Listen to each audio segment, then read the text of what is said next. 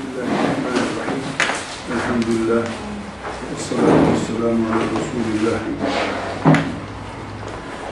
İslam'ın siyasete bakışını, temel mantığını konuştuktan sonra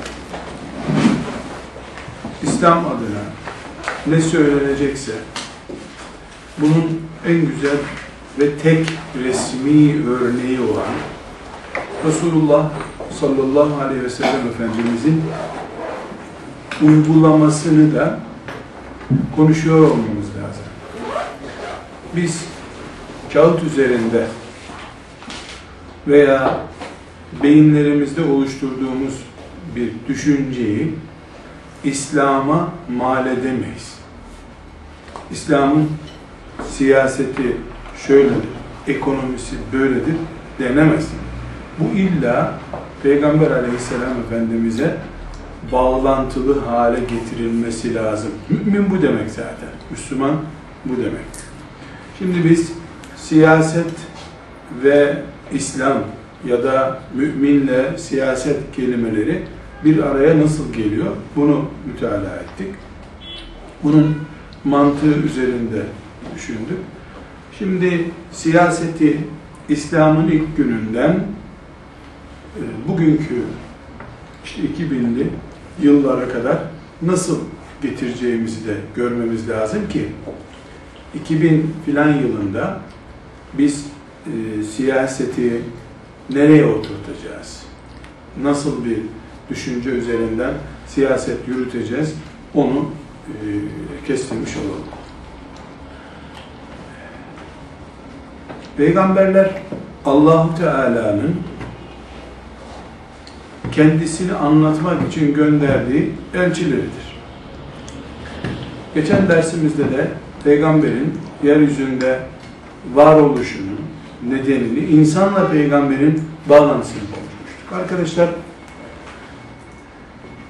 peygamberler Musa aleyhisselama kadar bir grup, Musa aleyhisselamdan sonra da ikinci bir grupturlar. Musa aleyhisselama kadar gelen peygamberler ki Yusuf aleyhisselam mesela Musa aleyhisselam öncesi bir peygamberdir. Musa aleyhisselamdan önceki döneme aittir. Musa aleyhisselama kadar olan peygamberlerin mücadelesi toplumu Allah'a davet ve iyi örnek oluşturma üzerine kurulu bir mücadeledir. Musa Aleyhisselam'la beraber peygamberler ikinci bir döneme geçmişlerdir. Toplumu yönetme, yönetimle beraber Allah'a davet etme dönemi. Yani Musa Aleyhisselam'la beraber peygamberlerin siyasete birinci elden müdahalesi başlamıştır. Musa Aleyhisselam ilk defa Firavun'un karşısına dikilip bu milleti bana ver, İsrailoğullarını bana ver ben yöneteceğim demiştir. Halbuki Musa Aleyhisselam'dan asırlar önce gelen ki bu sürenin ne kadar olduğunu net bilmiyoruz ama en az bir 300 sene önce gelen Yusuf Aleyhisselam aynı mesela Yusuf Aleyhisselam e, Musa Aleyhisselam'ın e, bir tür dedeleri olan bağla geliyor. Yusuf Aleyhisselam da Firavun'un karşısına çıktı. Ben seninle beraber bu devleti yöneteyim dedi. Ver bana demedi. Yani Yusuf Aleyhisselam yürüyen yine Firavun aynı de Firavun yürüyen bir mekanizmanın içerisinde görev almak istedi. Ben bu işe yetenekli birisiyim dedi. Söylesen Kur'an bunu böyle bize veriyor. Yine Kur'an-ı Kerim Yusuf Aleyhisselam'dan asırlar sonra gelen Musa Aleyhisselam bunları bana vereceksin ben yöneteceğim dediğini söylüyor. Çünkü Yusuf Aleyhisselam döneminde Peygamberler bir siyasi mekanizma kurma peygamberi değildiler. Mevcut mekanizmaların içerisinde rol almak istediler. Bu rolü de ilk defa Yusuf Aleyhisselam istedi. Daha önceki peygamberler, mesela Yusuf Aleyhisselam'ın büyük dedesi de Firavun'un karşısına çıktı. Kim büyük dedesi? İbrahim Aleyhisselam. O da Firavun'un karşısına çıkmıştı. Ve Firavun'dan böyle bir talepte bulunmadı. Torunu, küçük torunu olan e, Yusuf Aleyhisselam da Firavun'un karşısına çıktı. Ben iyi yönetirim dedi, bir bakanlık talep etti. Bakanlık görevi var bana dedi. Hiçbir zaman bakanlık insanları yönetme görevi değildir. Yöneticinin eli ayağı olmaktır, yardımcı olmaktır. İnni hafizun alim dedi. Ben bu işi hem biliyorum hem de güvenilir bir adamım senin için dedi. Yönetmek için gönderildim demedi. Peygamberlerin çok önemli bir nokta. Zira çaylak mühendis, mü- müfessirler geliyorlar. Yusuf Aleyhisselam şöyle yaptı, böyle yaptı. Demek ki e, demokraside, kapitalizmde de şöyle görevler alır diye örnek getiriyorlar. Yani Kur'an-ı Kerim'den böyle cımbızla bir ayet çıkarıp e, anlamaya çalışanlar e, dilleriyle oynuyorlar fark etmeden. E, Yusuf Aleyhisselam'ın e, oradaki fonksiyonu, zaten peygamberlik olarak fonksiyonu Musa Aleyhisselam'dan sonraki döneme ait bir fonksiyon değil. Bir tür Hoca Efendi statüsünde peygamberler o zamanlar. Makam olarak değil, işlev olarak. Allah Teala onlara yeryüzündeki kitleleri yönetme görevi ve emri vermedi. Neden? Neden? Bu nedene 100 tane sosyolojik, 500 tane psikolojik sebep bulabiliriz. Ama her halükarda bizim için tek cevap allah Teala böyle murad etti. Ama bir de şu var, henüz insanlık bir devlet sisteminin üzerinde yönlendirilecek düzeyde değil. Hala babalar, dedeler, e, amcalar filan bir arada yaşıyorlar. Onlar bir kabile oluyorlar. Kabi yani devlet dediğin birkaç bin kişiden oluşacak bir kitle. E, ordu ayrı bir der, siyasi mekanizma ayrı bir der. Bu sebeple Allah Teala e, henüz yeryüzüne kitap da indirmemiş zaten. İlk kitapta Musa Aleyhisselam'a indi. Yani ilk kitap Musa Aleyhisselam'la beraber Tevrat ilk defa inen kitap. E, kitap da inmemiş yeryüzünde. Kitap inmemiş. O kitabın yerinde ne var? Sayfalar var. Sayfalar Allah biliyor yani kitap düzeyinde olmadığına göre, dört kitabın dışında bir şey olduğuna göre bülten şeklinde bir bilgiler demek ki. Ayrıntısından haberimiz yok. Yani ne olduğunu bilmiyoruz, nasıl bir şey olduğunu bilmiyoruz. Bir kaynağımızda böyle bir bilgi yok. Henüz kitap da gelmemiş. Peygamberler de devlet çaplı peygamberler değiller. İşte en canlı örneği bunun Yusuf Aleyhisselam'dır, İbrahim Aleyhisselam'dır, Yakup Aleyhisselam'dır, İshak Aleyhisselam'dır. Yani bütün peygamberler için mesela Nuh Aleyhisselam'ın Yusuf Aleyhisselam'dan da elbette en az 1500 sene önce geldiği tahmin ediliyor. Ve Nuh Aleyhisselam e, bin seneye yakın zaman e, etme, eyleme, cehenneme girme, Allah'a e, iman et şeklinde e, nasihatte bulunan birisi statüsünde olduğunu görüyoruz. Sonra önceki peygamberlerin mesela bir Salih Aleyhisselam e, veya işte diğer o döneme ait peygamberlerin mücadelelerini anlatan ayetlere bakıyoruz. Tamamı iman esaslarında ittifak ediyorlar. Başka ilahımız yok, Allah'tır, aman aman aman diyorlar. Bir de teraziye dikkat edin ya, yapmayın böyle. Teraziye dikkat edin. Ahlaksızlık yapmayın. Bir Kur'an-ı Kerim'de mesela bir Lut Aleyhisselam'ın mücadelesi sanki geliyor geliyor bir ahlak konusu üzerine daralıyor. Bir ahlak konusuyla sınırlı gibi. Ama Musa Aleyhisselam'dan itibaren aynı mücadelenin takvimini e, Kur'an-ı Kerim ayrıntılarıyla anlatıyor. E, Öyle bir şey yok. Biraz daha konu gelişiyor. Sen bunu niye yaptın böyle? Bu insanlara dokunamazsın. Yeryüzü hükümranlığı sana ait değil. Mesela Firavun'un can alıcı cümleleri olarak bu ırmakların aktığı, Nil'in aktığı toprakların ilahı benim diyor. Ama öbür taraftan e, Salih Aleyhisselam'ın kavminden e, alıntı yapıldığı zaman teraziyle niye uğraşıyorsun? Teraziyi niye büğrü tutuyor? Hile niye yapıyorsunuz? Yani bir devletin yönetilmesiyle ver bu İsrailoğullarını ben yöneteceğim demekle teraziye dikkat edin ya. Te- Teraziyle oynamayın. Arasında herhalde çok fark var. Çok büyük farklar var. Yani bir e, kuralı iyice oturtmuş olmak için bu ayrıntılara giriyorum.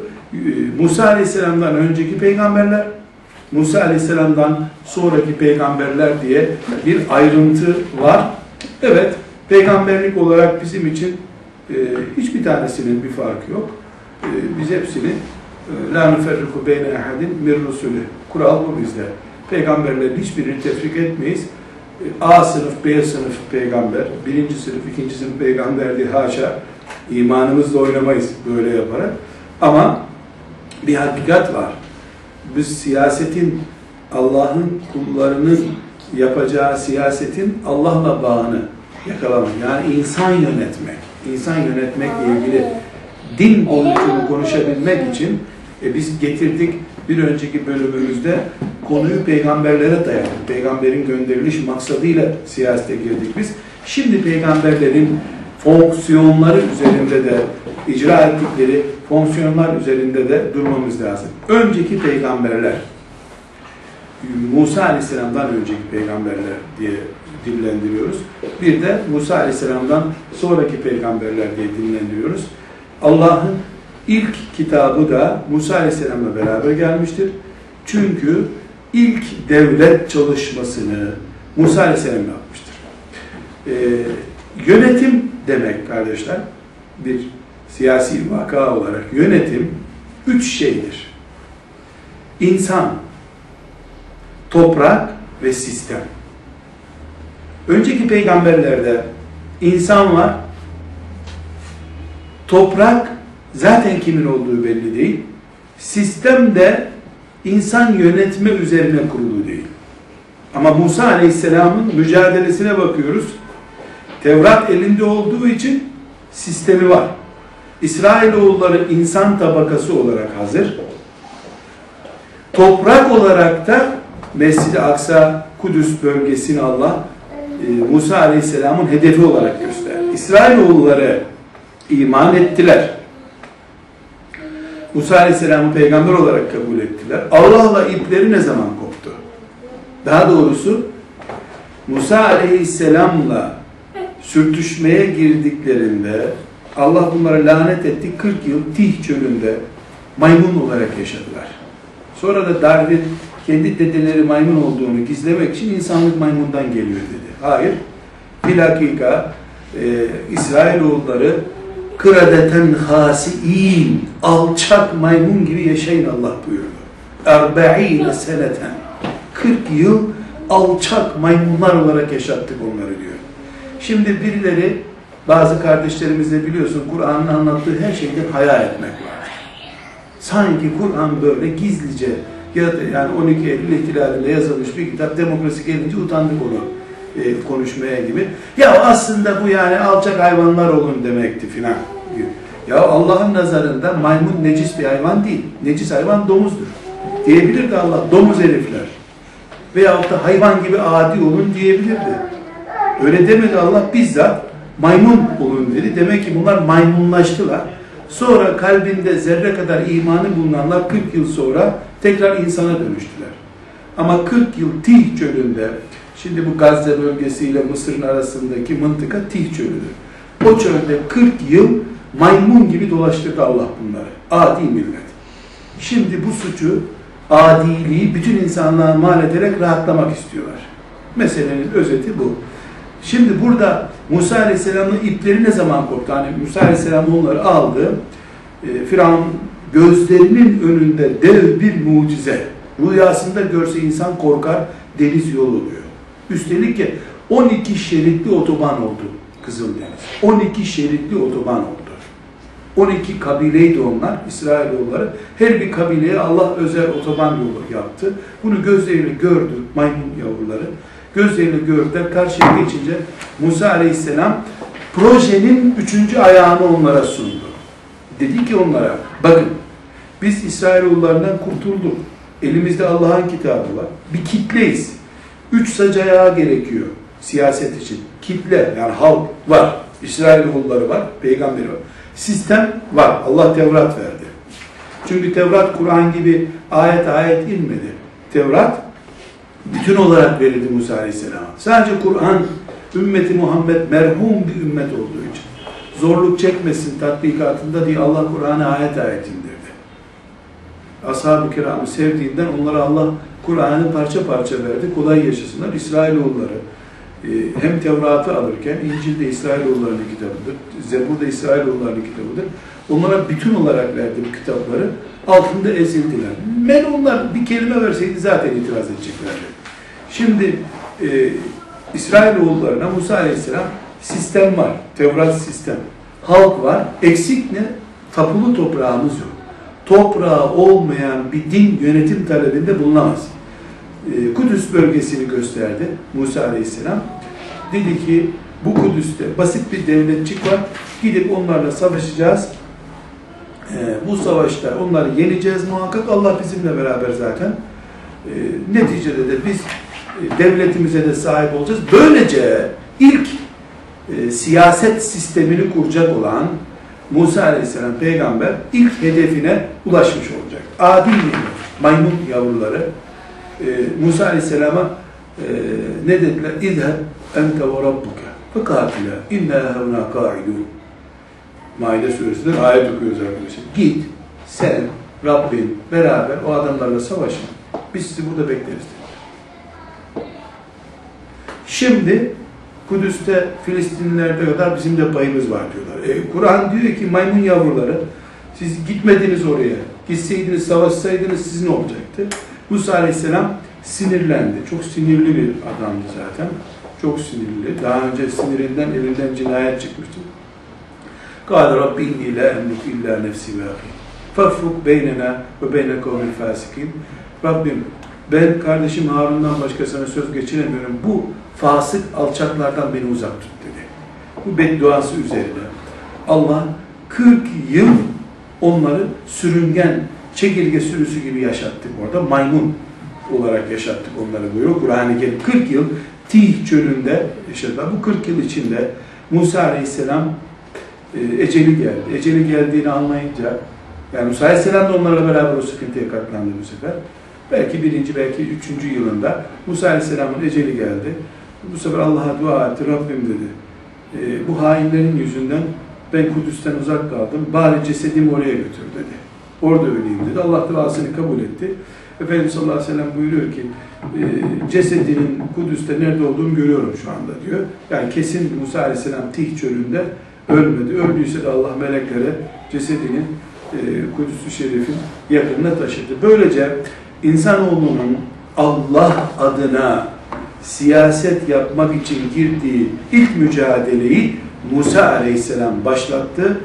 Bu sebeple bu sebeple ki Musa aleyhisselam bunu başaramadı maalesef. Niye başaramadı?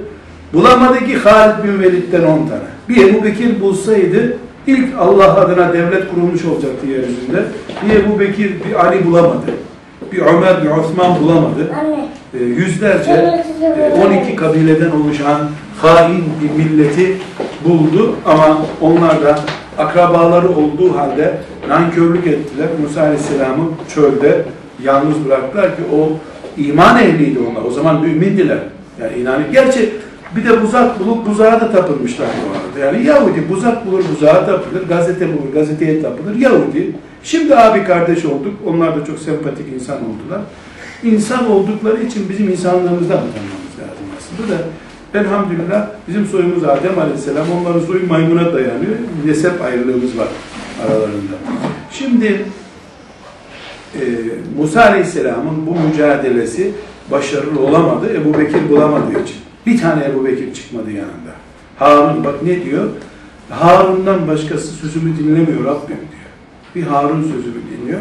Koca milletten üç kişi tamam biz seninle beraberiz dememişler Musa Aleyhisselam'a. Kur'an'dan bunu anlıyoruz. Musa Aleyhisselam'ın böylece yeryüzünde ilk defa Allah'ın adına insanlığı yönetecek sistemi kurma mücadelesi başarısız oldu. Sonra yani biz bu Musa Aleyhisselam ayrıntısına fazla dalmayalım. Küçük bir not ilave ederek buraya geçelim. Kur'an-ı Kerim'de Kur'an-ı Kerim'de ki Kur'an-ı Kerim Muhammed Aleyhisselam'a inmiş, kıyamete kadar ona iman edenlerin okuyacağı bir kitaptır. Muhammed Aleyhisselam Efendimizin hakkında direkt veya dolaylı olarak ya da ashab-ı kiramla ilgili ayetlerin hepsini toplayalım. Yüz ayetse bunlar, yani Peygamber Efendimizin e, isminin geçtiği veya sen diye Allah'ın hitap ettiği ayetler yüz tane ise Musa Aleyhisselam ve etrafındakiyle ilgili ayetler 500'dür. Birkaç katı fazladır. Böyle bir rakamsal e, net rakamlar olarak bunları söylemiyorum. Yani meseleyi anlamamız için söylüyorum. Neden? Çünkü bir dava, bir proje onun çekirdeğiyle beraber anlaşılır arkadaşlar. Eğer biz bu insanlığı yönetme mücadelesinde Musa Aleyhisselam'ın başlattığı projeyi anlayamazsak, sen seçimleri niye kaybettiğini, seçimden önce birisi ekmeğe zam yapmayacağım diye vaat edince senin bütün projelerinin adil veya zalim düzen olmasına bakılmadan nasıl fiyaskoyla sonuçlanacağını anlayamazsın. Musa Aleyhisselam'ı, İsrailoğullarını anlamayan insanlık davasını anlamaz. Bu yeryüzünü Allah'a teslim etme projesi Adem Aleyhisselam'la başladı. Yeryüzünü Allah adına bir insanın yönetmesi projesi Musa Aleyhisselam'la başladı. Eğer biz siyaset mücadelesini e, bir sistem olarak anlayacaksak Musa Aleyhisselam'dan itibaren adım adım bu sürecin nasıl geldi? Yani Mekkeli müşrikler bir mücadelenin karşısında dikilen ilk kimseler değil. İlk savaş e, Tih çölünde yapıldı. Eğer Allah adına yeryüzünde insanlığı yönetme yani siyaseti İslam'ın bir sistemi olarak anlayacaksak. Musa Aleyhisselam Tih çölünde e, vefat etti. Allah cesedini, mübarek cesedini e, Mescid-i Aksa'nın bulunduğu bölgeye taşıttı meleklere.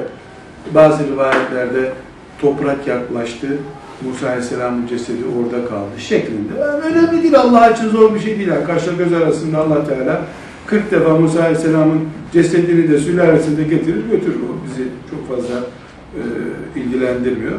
Musa Aleyhisselam'dan sonra Musa Aleyhisselam'ın e, hamlesini yine Allah İsrailoğullarından istedi ve ilk defa Davut Aleyhisselam e, yeryüzünde Allah'ın adına siyaset yapan ilk peygamber oldu.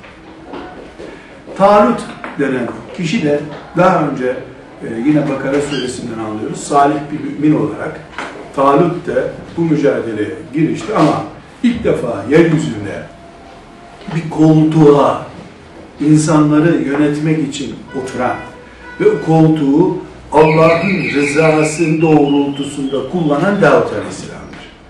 Ve Davut Aleyhisselam bildiğiniz gibi oğlu Süleyman'la beraber kral peygamberdirler. Hem kraldırlar hem peygamberdirler. Bunu nereden biliyoruz? Peygamber Aleyhisselam Efendimiz de söylüyor. Kur'an-ı Kerim'de de zaten hem Davut Aleyhisselam çok geniş bir şekilde özellikle Nuh Aleyhisselam'dan daha fazla anlatılıyor. Daha ayrıntılı bir şekilde anlatılıyor. Süleyman Aleyhisselam'a ait geniş anlatımlar var.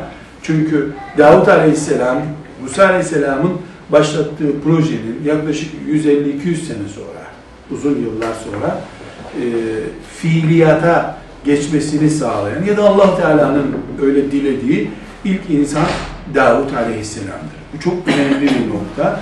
Davut Aleyhisselam işte kendisine zebur gelen bir peygamber değil. Öyle değil. Ta, e, Tevrat geldi daha önce.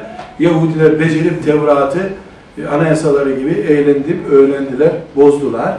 Allah onu düzelten şekliyle, e, düzeltilmiş şekliyle Zebur'u gönderdi. Zebur ilk insanlık anayasasıdır. İnsanlığın yönetiminde ilk pratik kitap Zebur'dur arkadaşlar. İlk insanlığı Allah adına yöneten de Davut Aleyhisselam'dır.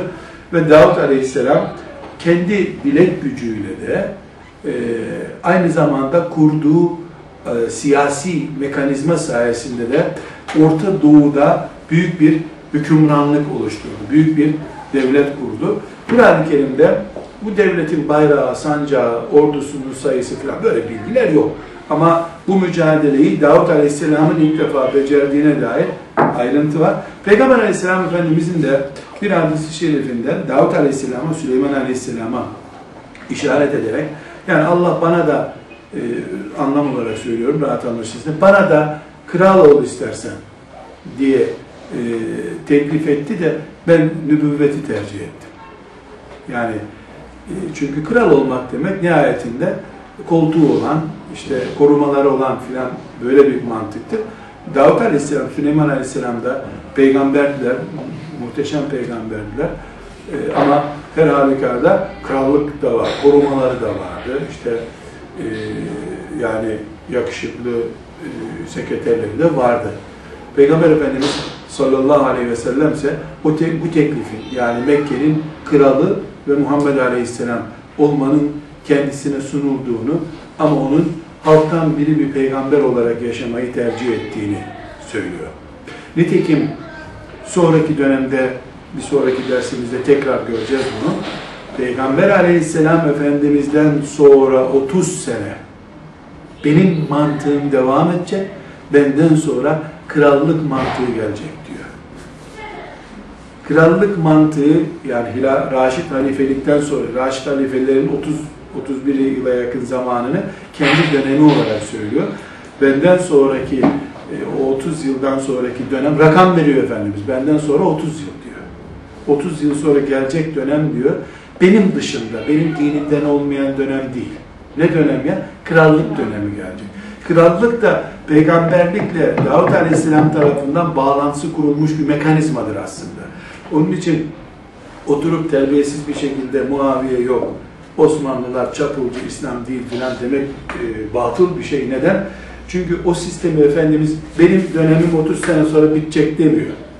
Benden 30 sene sonra nübüvvet mantıklı yani halktan bir adam olarak Ömer bin e, Hattab'ın mantığı, Osman bin Affan'ın, Ali bin Ebi Talib'in mantığıyla halktan biri gibi, kral gibi olmayan sistem devam edecek.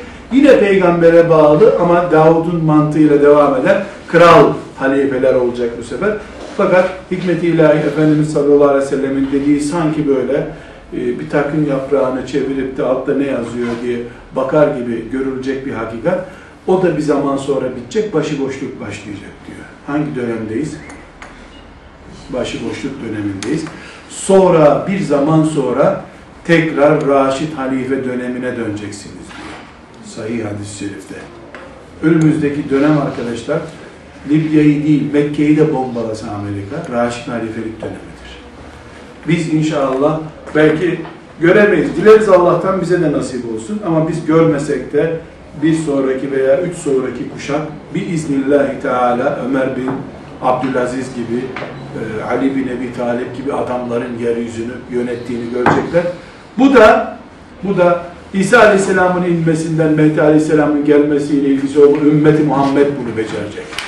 Yani bu becerme arkadaşlar yani e, şöyle söyleyelim bir mucize desteğiyle artık bu iş düzelmeyecek. Yukarıdan melekler gelip öyle değil. Ümmeti Muhammed bu mücadeleyi yapacak. Şu ezanların bile 20 sene yasaklandığı topraklarda İslam'ın geldiği yükselişi incelersek bu sürecin ne kadar hızlı bir şekilde yürüdüğünü, Allah'ın bunu ne kadar e, mucizevi bir şekilde bize gösterdiğini de görmüş oluruz. Şimdi bu ayrı bir konu tabii şüphesiz. Ee, dedik ki Musa Aleyhisselam'dan öncesi ve Musa Aleyhisselam'dan sonrası var. Ee, peygamberlik olarak bir şey yok. Gene tevhide davet var. Ama Musa Aleyhisselam'la beraber e, toprak da benim olsun. Halk da benim olsun. Sistemi de ben kurayım. Yani Yusuf Aleyhisselam bunların hiçbirini istemedi. Ne teklif etti? Hazır devletim var bakanlık ver bana dedi. Bakanlığı da kralın gönlünü yapacak bir rüya yorumu yapmıştı. Tamam bağış olarak sana Maliye Bakanlığı'nı verdik dediler. O da kralın bakanlığını, kralın yani bir firavunluk sistemi var. Firavun şahıs adı değil biliyorsunuz. Firavun padişah gibi bir kelime. Firavun'un sistemini yürüttü ama bir peygamber olarak Allah'ın da teyidiyle, mucizelerle ne yaptı? O sistemi hakka, Allah'ın rızasına uygun hale yaklaştırdı. İsrailoğulları da böylece onun 11 kardeşi de Mısır'a dönünce İsrailoğulları yerleşmiş oldular Mısır'a. E, Firavun daha sonra aradan asırlar geçince yaklaşık 400 yıla yakın bir rakam zannediyorum. Asır Musa Aleyhisselam'ın gelmesi döneminde. Firavun becerdi. Yusuf Aleyhisselam'dan sonra zaman gevşeyince, Yusuf Aleyhisselam gibi bir peygamberin desteği gidince İsrailoğullarından tuttu. Firavunlar bunları köleleştirdiler. Kıptiler efendi, onlar ikinci sınıf insan haline geldiler. E, büyük bir zulüm furyası oluşturdular. O zulmün önüne Musa Aleyhisselam set çekmek için geldi. Onun geniş e, ayrıntılarını da biliyoruz. Davut Aleyhisselam asırlar sonra Orta Doğu bölgesinde e, ilk e, peygamberin yönetici olduğu sistemi kurdu ve bunu kraliyet olarak. Oğlu Süleyman Aleyhisselam, Davut Aleyhisselam'ın kurduğu bu siyasi sistemi devraldı, güçlendirerek devam ettirdi.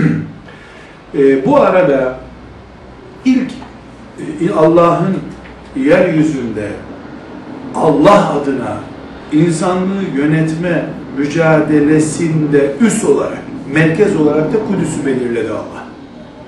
İlk Mescid-i Aksa'nın yapısı vesairesi ta Süleyman Aleyhisselam zamanında Süleyman Aleyhisselam'ın e, emriyle yapılan bir bina olarak karşımıza çıkıyor. E, dolayısıyla Kudüs, Mescid-i Aksa, Arapların, Filistinlilerin vesairenin e, çok önemsediği, işte Peygamberimizin miraca çıktığı bir yer olmaktan önce Allah'ın yeryüzündeki bu büyük projesinin ilk üssüdür. Miraç, Peygamber Efendimizin orada binlerce peygamberin ruhuna iki rekat namaz kıldırıp bayrağı teslim alması ise bu merkez üssün kıyamete kadar Muhammed Aleyhisselam'ın peygamberliği devam ettiği sürece ki o kıyamettir. Kıyamete kadar Allah'ın yeryüzünü insanları ve toprağı Allah adına yönetecek sistemin merkezi olarak belirlemiştir. Bunun için Peygamber Efendimiz sallallahu aleyhi ve sellem Mehdi aleyhisselam veya da Raşid halifelik Kudüs'te kurulacaktır. Halbuki kendisi Medine'de yaşıyor ve buyuruyor ki başka hadislerinde her yer fıskı fucur içinde dolacak Medine kalacak sadece diyor. Her yer layıkleşebilecek Medine layıkleşmeyecek Allah'ın izniyle. Medine kalacak. Yılanın kaçınca yuvasına kaçtığı gibi iman Medine'ye kaçacak diyor. Demek ki her yer bozgunluk, işte laiklik, Amerikancılık neyse artık kapitalizm, alışveriş merkezleri, AVM'ler neyle bozuluyorsa yeryüzü bozulacak, Medine bozulmayacak böyle. Bak Mekke için de yok bu garanti. Kabe orada olduğu halde. Ama aynı Peygamber aleyhisselam Efendimiz Raşid halifelik yani peygamberlik mantığıyla insanları idare eden siyasi anlayış Kudüs'e dönecek diyor. Ve kıyamete kadar cihat her yerden kalkacak. Utanılır şey haline gelecek Müslümanların verdiği zekatlar sayesinde. Müslümanlardan insanlar zekat topluyorlar. Değil mi? Kurban hissesi, elbise, deri, gömlek ne varsa topluyor senden. İslam'da cihat yoktur diyebilmek için Müslümanlar da tıpış tıpış veriyorlar. Ee, ama Kudüs ve eteklerinden cihat kalkmayacak böyle. Kıyamete kadar Kudüs ve eteklerinde cihat devam edecek. Neden? Çünkü Allah sebebini şüphesiz kendi biliyor. Kullar olarak biz sadece zanlar yürütüyoruz. Çünkü bu dava yani insanlığı yeryüzünde Allah adına yönetme davası Kudüs merkezidir. Musa Aleyhisselam Tih çölünde bu yüzden mahsur kalmıştır. Musa Aleyhisselam'ın hatırasının kıyamete kadar devam ediyor olması lazım. Bu mücadeleyi, Musa Aleyhisselam'ın bu mücadelesini Allah Teala kıyamete kadar söndürmeyecek. Üç tane Yahudinin, beş tane de Yahudi hayranının Allah'ın kaderini engellemesi mümkün değil. Gönderir bir felçli dede Allah Teala. Gençliği bile felçlikle geçmiş biri. O bile ümmetin ruhunu canlandırır biiznillah. Kudüs yeniden Musa Aleyhisselam'ın davasının ki aynı dava Muhammed Aleyhisselam'ın da davasıdır. Muhammed Aleyhisselam'ın davası Kudüs'ten devam eder. Zaten küfrün rezil rusvay olmasının en önemli e, gurur verici yönlerinden biri Mekke'de başlayıp Medine'de devam edip şirkin belini Kudüs'te bükmektir. Ve Musa Aleyhisselam'ın intikamını 6000 yıl sonra da olsa e, İsrailoğulları gibi maymun yavrularından alma şerefi inşallah bu ümmete nasip olacaktır. Gidin Rabbinizle siz savaşın, biz sizi burada bekleriz diyenlerden Rabbimiz yardım etsin, biz onun adına burada savaşırız diyen Şeyh Ahmet Yasinleri Allah gönderdi. Gönderecek. Bundan sonra da biiznillah bu mücadele devam edecek. Süleyman Aleyhisselam'dan sonra yüzlerce peygamber geldi. Ne yüzlercesi yani belki binlerce peygamber geldi sayısını bilmiyoruz. Çünkü bir günde 300 peygamber öldürdüğü olmuş Yahudilerin. Efendimiz Aleyhisselam buyuruyor ki sabah namazından ikindi namazına kadar olan zamanda e, sadece Kudüs bölgesinde öldürdükleri peygamberleri Allah'tan başkası bilmiyor. Yüz, yüz kaç? Çünkü bir peygamber bizimki gibi değil. Bu mahalleye bir peygamber, o mahalleye bir peygamber. Yani peygamberlik adeta la teşbih ve la temsil. Bir din dersi öğretmenliği, cami imamlığı gibi bol bol verilen göre Efendimiz sadece kainatın peygamberi ve ebedi peygamber. Bunun dışında peygamberler köy peygamberi. Veyahut da işte şehir peygamberi düzeyindeler. Ee, bu sebeple e, Resulullah sallallahu aleyhi ve sellem Efendimizin e, peygamber katilleri olarak andı ki Kur'an-ı Kerim zaten peygamber öldürdünüz demiyor Yahudiler için. Peygamberler öldürdünüz siz diyor. Sayı da vermiyor. Bir günde kaç peygamber öldürdüğünü bilmiyoruz. Ama bütün bu öldürülen peygamberler Yahudi dindarlar tarafından öldürüldü. Bu ayrıntı çok önemli arkadaşlar. Yahudi dindarlar e, zaten Musa Aleyhisselam'a git Rabbinle sen savaş biz seni burada bekleriz diyenler de kafir değildiler. Onlar da dindar Yahudiydiler. Ama gerek Musa Aleyhisselam'a gerek daha sonra Davut Aleyhisselam'a sıkıntı çıkaranlar, Talut'u yalnız bırakanlar ki Talut 80 bine yakın kişiyle onlara adına devlet kurmak için yola çıktı. 3000 kişi bıraktılar onu. Şu nehirden su içmeyin. Buradan su içen Ürdün Nehri diye bir nehir var ya hala nehir var. Aşağı yukarı 15 bin sahabi o nehrin kenarında yatıyor. O nehir hem da Talut'u yordu hem ashab-ı kiramı yordu. Ürdün Nehri diye meşhur şu anda. Ürdün nehrinden su içmeyin dedi onlara. Buradan su içerseniz sizi Allah berbat eder. Sadece bir avuç su içebilirsiniz. Orada e, 3 bine düştü ordusu. Nerede 80 bin, nerede 3 bin. Sonra Kur'an-ı Kerim ne diyor? Nice azıcık gruplar koca koca orduları perişan etmiştir diyor. O 3 bin kişiyle Talut gitti, şirk ordusunu perişan etti. Bu e, ama önemli bir nokta burada. E, gerek Musa Aleyhisselam zamanında ve gerekse daha sonra gelen yüzlerce peygamber dış düşmanlardan çok iman ettiğini söyleyen Yahudilerle uğraştılar. Neden? Çünkü Musa Aleyhisselam'dan sonra gelen bütün peygamberler sistem üzerinde çalışmak istediler. Yönetim sistemi kendilerinin olsun istediler. Önce buna içerideki iman edenler itiraz etti. Çünkü sistem evlenme şekline müdahale ediyor, yiyeceğe içeceğe müdahale ediyor, e, yönetim tarzına müdahale ediyor, e, ticaret nasıl yapılacak ona karışıyor. Efendimiz Aleyhisselam'ın da başına gelen şeyler ahlaklı ahlaklı, Muhammedül Emin, Muhammedül Emin. İstediğin kız senin olsun, istediğin parayı verelim, sisteme karışma dediler değil mi? Cevabında ne verdi? E, bir elime güneşi, yani kızlar teklif ederek, para teklif ederek değil, bir elime güneşi, bir elime ayı verseniz bu davayı bırakmam dedi. E, bakma sen şimdi onun ümmetinden olup, varisi olup bir müdürlüğe falan her şeyi feda ettiği insanlar ayrı bir konu. Gene tabi e, kutlu doğum haftalarında bu bir elime güneşi verseniz mesajını okuyanlar daha sonra dernek başkanlığı uğruna bile Muhammed'in şeriatından taviz verdiler. Ayrı bir konu. Bu tabi işin Yahudi kafaları. Bu Yahudiliğin hastalığı böyle gelerek devam ediyor. Şimdi e, Süleyman Aleyhisselam'a kadar sistem çok güçlü oldu. Yani Davut Aleyhisselam zeburla hükmeden yani yasa, kasa ne varsa hepsini Zebur'a göre ayarlayan bir sistem kurdu Allah'ın lütfuyla. Oğlu Süleyman Aleyhisselam'a zirvede müthiş bir devlet bıraktı.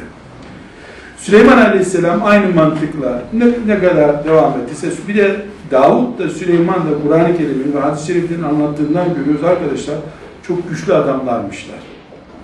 Bundan da e, bedensel gücün bile arandığını yani insanları yönetecek adamların e, bedensel e, bir güce bile sahip olmaları gerektiğini yani yakışıklıysa yakışıklı, bilek güreşi ise bilek güreşi, zeka ise zeka. Yani insanlar ne üzerinden güç anlıyorlarsa o gücün Allah adına hükmedecek birisinde bulunması gerektiğini görüyoruz. Bu Süleyman Aleyhisselam da güçlü. E, Hatta Efendimiz Aleyhisselam cinsel gücünün bile çok yüksek olduğunu söylüyor. O ayrıntıya varıncaya kadar. E, cinsel gücünün de yüksek olmasının e, insanları Allah adına yönetmekle ne ilgisi var? Bunu da Allah'ın bileceği bir hikmet tabii. Süleyman Aleyhisselam'la beraber İsrailoğulları ki Süleyman Aleyhisselam da İsrailoğullarına soyundan e, İsa Aleyhisselam'a kadar gelen dönemde büyük bir bozguncu ve iç huzursuzluğu ayakta tutan mantıkla yaşadılar. Daha doğrusu Allah'ın indirdiği Tevrat ve Zebur'u kendilerine göre şekillendirdiler. Ne zamana kadar?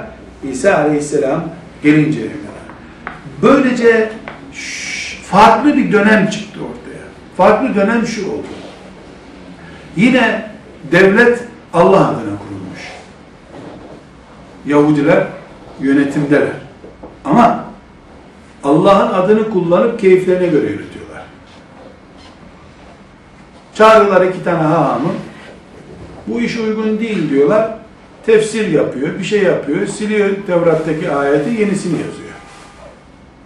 Çocuk gibi ya da mafya gibi zevklerine göre şekil verdiler. O verdikleri şekli Allah adına insanlara kullandırdılar. Ne zamana kadar? İsa Aleyhisselam'a kadar. Ama Musa Aleyhisselam'dan sonra bir inkıtaya uğrayan, yeryüzünü Allah'ın adına yönetme mantığı Musa Aleyhisselam zamanında inkıtaya uğramıştı. E, Musa Aleyhisselam başaramadı bunu. E, Davut Aleyhisselam'la beraber başarıldı. Davut Aleyhisselam sistemi Allah adına oturttu. Bu insanları yönetme mantığı Davut Aleyhisselam'la beraber yerleşti. Süleyman Aleyhisselam'dan sonra peygamberler sistemi içeriden ayakta tutmaya uğraştılar. Bir ilerleme olamadı. Neden olamadı? Biraz sadece benzetmiş olmak için söylüyorum. Yani bir diyanet kadrosu vardı diyelim. Süleyman Aleyhisselam'dan sonra diyanet kadrosu devlet oldu. Bu e, insanlara teslimiyet getirdi. Yani diyanet yönetiyor bizi. Tamam kabul ama e, maliye diyanet tekilere akıyor. Diyanete değil. Orduda savaş kararını diyanet veriyor. E, onların istediği bir kızı filanca vermediği için. Yani Allah'ın adı kullanılıyor ama Allah rızası için değil. Bir suistimal, laubalilik, sahtekarlık, yüzde yüz sahtekarlık ve münafıklık dönemi geldi. Bu ciddi bir şekilde insanların kör taklitle mümin olmalarına neden oldu. Artı belli bir kesiminde bu yüzden Allah'tan soğumasına neden oldu.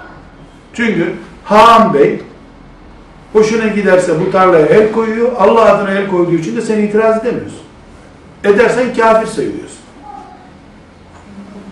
Bu mantık daha sonra Avrupa'daki papazların e, oraya nasıl intikal ettiğini de görüyoruz. Avrupa'daki papazların da e, Avrupa'nın dinsiz ve laik olmalarına neden olan tutumlarıdır.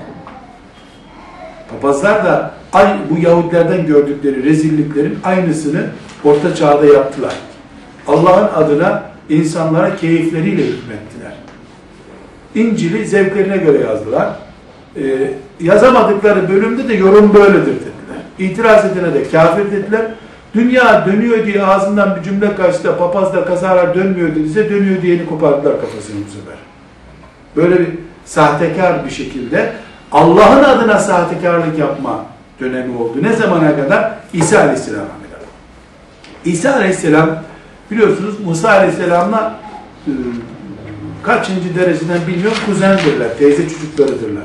Bu Harun Aleyhisselam'la e, Musa Aleyhisselam'la Harun Aleyhisselam'la İsa Aleyhisselam ama arada tabi 10-20 değil çok uzun yıllar var arada, asırlar var. Ama ikisi de Ali İmran'dandır. Ali İmran hem e, İsa Aleyhisselam'ın annesi Meryem validemizin e, babasının adıdır. Aynı İmran aradaki asır farkına rağmen Musa Aleyhisselam'ın da ailesinin adıdır. Yani soyları aynı soydur. Musa Aleyhisselam'la İsa Aleyhisselam'ın zaten arkadaşlar Hristiyanlık Hristiyanlık veya İsa Aleyhisselam veya İncil yani gerek Hristiyanlık gerek İncil gerek İsa Aleyhisselam Yahudiliğin uzantısıdır. Yahudiler benimsemeyip reddettikleri için değişik bir isimle anılıyor İsa Aleyhisselam. İsa Aleyhisselam bir Yahudi çocuğudur. Yani İsrailoğullarından gelmedir. Ama siz bu sistemi tahrif ettiniz. Allah bunun doğrusunu gönderdi dediği için İsa Aleyhisselam'ı işte kendilerine göre astılar, kurtuldular. Yani İsa Aleyhisselam'ı terörist, e, sisteme çomak sokan biri olarak gördüler. Hangi sisteme? Süleyman Aleyhisselam'dan sonra din adamı denen kitlenin zevkine göre yönlendirilmiş ama Allah'ın adına kullanılan din sistemine çomak sokuyor. Kafir dediler onun için. Ee, işte Meryem validemizi e, çok ciddi bir şekilde Meryem validemizin e, kefaretine kefaretine girdiği Zekeriya aleyhisselama neden? Sisteme çomak soktuğu için. Sistemi çomakladığı için.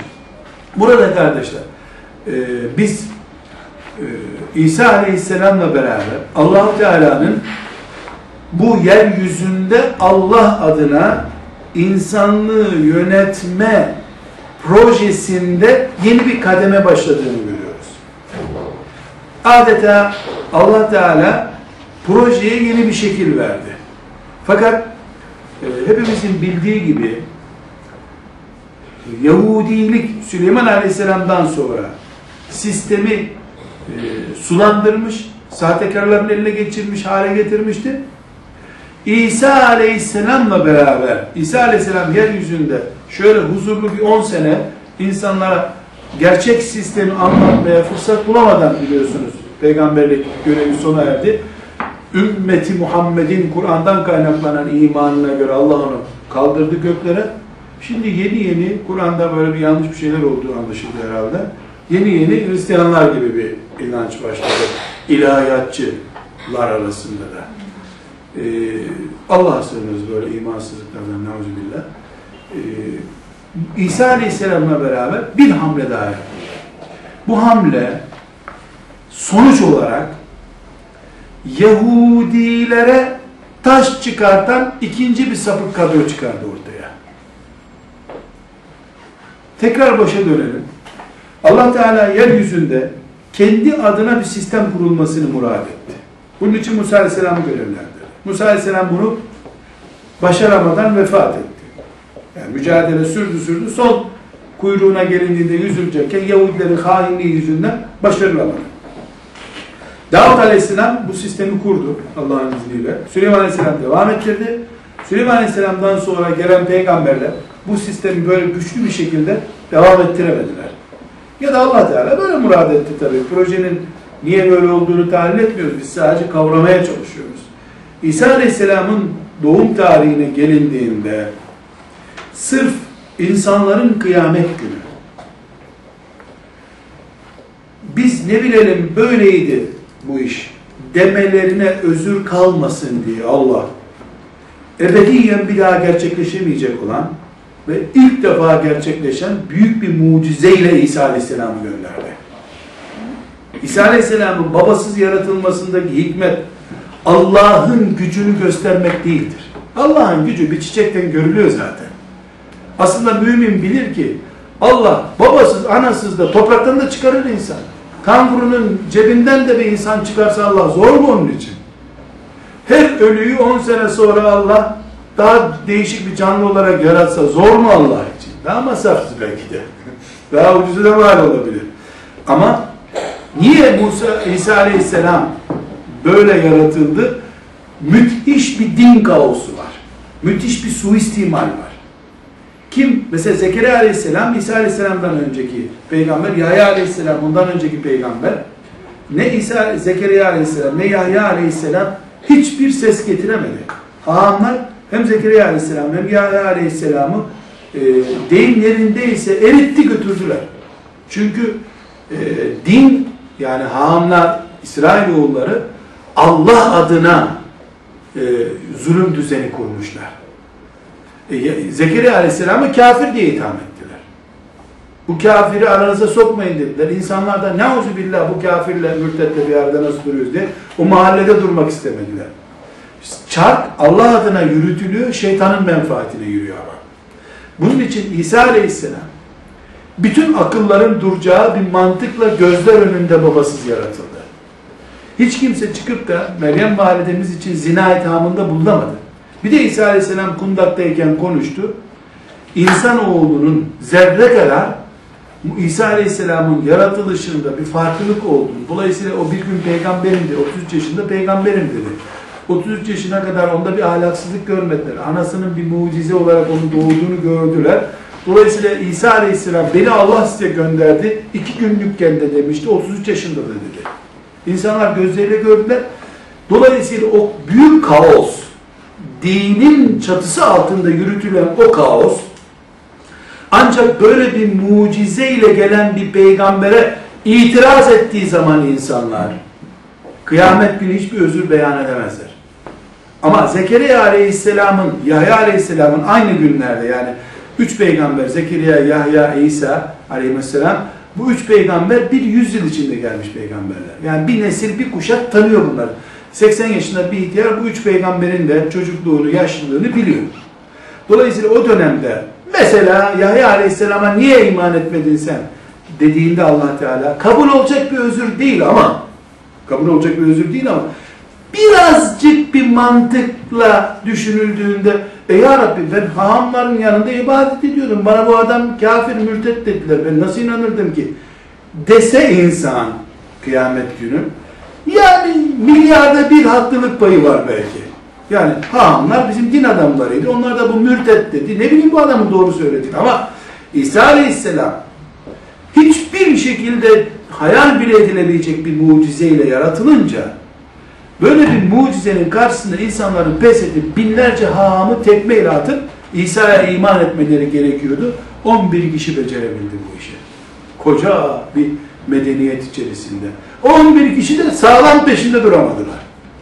Havari denen kadro. 11 tanesinden bir Ebu Bekir çıkmadı ama. Yani 11 tanesi birleşip de e, Sevr mağarasında duramadılar İsa Aleyhisselam'la. Onun için İsrailoğullarının peygamberleri gibi adamlar bizim ashab-ı kiramımız. Allah onlardan razı olsun. O sadakatları müthiş bir şey. Burada İsa Aleyhisselam'ın gönderilişi sonuç olarak İsa Aleyhisselam bir yüz kişi bulamadan zaten e, Allah onu kaldırdı. E, peygamberliği de bitti. E, görevi de bitti. Bu süreç sadece İsrailoğullarının Süleyman Aleyhisselam'dan sonra din adına din adına kurdukları hegemonya ve Allah'ın adına insanları sömürme mantığını iki çeteye bölmüş oldu. Bir, Yahudilik çetesi devam geldi. Bir de onlardan e, aynı akraba soylarından oldukları halde Hristiyanlık çetesi çıktı. Hristiyanlar biraz daha aptalca bu işin üstüne gittiler.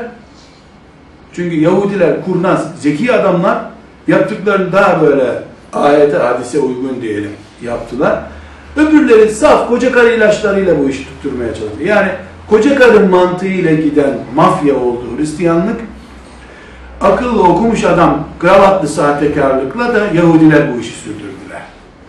Ama İsa Aleyhisselam'ın gelmesi aslında kıyamet günü insanoğlunun çıt çıkaramayacağı büyük bir gerekçe olarak geldiği halde ki öyle olacak Allah. Niye? Kur'an-ı Kerim'de İsa Aleyhisselam'la ilgili ayetlerde ne buyuruyor Allah Teala? Bir soracağız biz diyoruz. Yani özet olarak söylüyorum. Sen bir insanlara benim anam ilahtır dedin. Bana tapının sen mi dedin diye soracağız diyor. Yani ne için gönderildi İsa Aleyhisselam?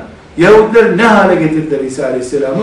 Hristiyanlar aptal aptal nasıl peşlerine gider? Sonra Hristiyanlığın e, bir ikiye bölünme yani Yahudiliğin e, kravatlı bölümü Yahudiliği temsil etti. Köylü koca karı kafasıyla gidenler Hristiyan kaldı. Gayril mağdubi aleyhim ve leddallin budur. Lanetli millet kravatlıları anlatıyor. Ee, öbür aptallar, sapıklar da Hristiyanlar. Hepten köy kafasıyla bu işin üstüne gittiler. Sonra Roma İmparatorluğu'nun asırlar sonra e, Hristiyanlığı din olarak benimsemesi ve Avrupa'nın Hristiyan olmasıyla beraber Hristiyanlık kitlesel hale geldi. Kitlesel bir güç oldu. Yahudiliğin karşısına çıktı. Hristiyanlık e, Roma İmparatorluğu'nun e, dini haline gelmesiyle beraber e, ikinci bir din gibi oldu. Aslında ikinci bir din değil. Yahudiliğin bir mezhebi gibiydi zamanında. İkinci bir din gibi oldu. Çünkü İncil Tevrat'ın düzeltilmiş şekli.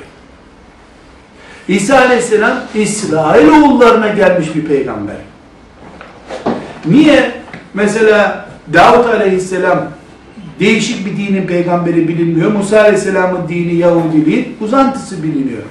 E, İsrailoğullarından kopup bir mezhep bir mezhep tarzında yürüyen İsa Aleyhisselam'ın peşinden giden İsevilik diyelim. Avrupa'nın e, kıta olarak benimsemesiyle beraber yeni bir dinmiş gibi şekil aldı. Zaman büyüttü büyüttü. Hele onlar da dört mezhebe bölündü. Protestanlığı bilmem nesiyle beraber hiç Hristiyanlıkla Yahudiliğin ilgisi yokmuş haline geldi. Aslında aynı babanın çocukları oldukları için Filistin'de tek ceset oluyorlar. Hedef İslam haline gelen her yerde beraberdirler. Ama komşu çocuklarıyla kavga etmeyeceklerseler aralarında ciddi kavga var. Neden? Baba senindi, benimdi, tarlayı sana bıraktı, bana bıraktı mücadelesi var aralarında. Ama komşu çocukları birleşip onların kiraz bahçesine gelecek olsa hedef belli o zaman. Bunun için Filistin'de tek yumrukturlar. Halbuki İngilizler İngilizler gemilere doldurup okyanusa attılar Yahudileri. Hollanda'da her Yahudi cesedine altın verildi. Kaç Yahudi öldürürsen o kadar muteber adamdın. Sonra hilafet zayıflayıp da yeryüzünde e, Müslümanların cesedi üzerinden, hilafetin üzerinden bir sistem kurulma mücadelesi başlayınca Yahudilik ve Hristiyanlık Birleşmiş Milletler'de birleştirilmiş hale geldi. Aslında bunlar birbirlerinin baba malında, mirasında gözü olan iki kavgalı kardeştirler. Ama kardeştirler. Biz tekrar projemize dönelim. Projemiz neydi? Biz Musa Aleyhisselam'la beraber yeryüzünü Allah'ın adına idare etme projesi. Bu projede Musa Aleyhisselam bir noktaya getirdi. Davut Aleyhisselam, e, Süleyman Aleyhisselam bir noktaya getirdi. Ondan sonra bir e, laçkalaşma, Allah'ın adını kullanıp e, zevke göre yönetme, hahamların sahtekarlık dönemi geldi. Düzeltmek için insanlığın en büyük operasyonunu yaptı Allah. İsa Aleyhisselam'ı gönderdi. Bu Allah adına yönetmeyi biraz daha zor hale getirdi. Çünkü Yahudiler bir kafadan konuştular. Ee, Hristiyanlar başka bir kafadan konuştular. Ve sonunda insanlık İsa Aleyhisselam'dan 600 sene yakın bir zaman sonra Allah'ın üçüncü projesi ya da projeye üçüncü müdahalesi olan Resulullah sallallahu aleyhi ve sellemle karşılaştılar. Şimdi geldiğimiz nokta Resulullah sallallahu aleyhi ve sellem Efendimiz yeryüzünde Allah'ın adına insanlığı yönetme yani siyaseti nasıl oluşturduğu noktasına geldik. Bir dahaki derste inşallah. Elhamdülillahi Rabbil.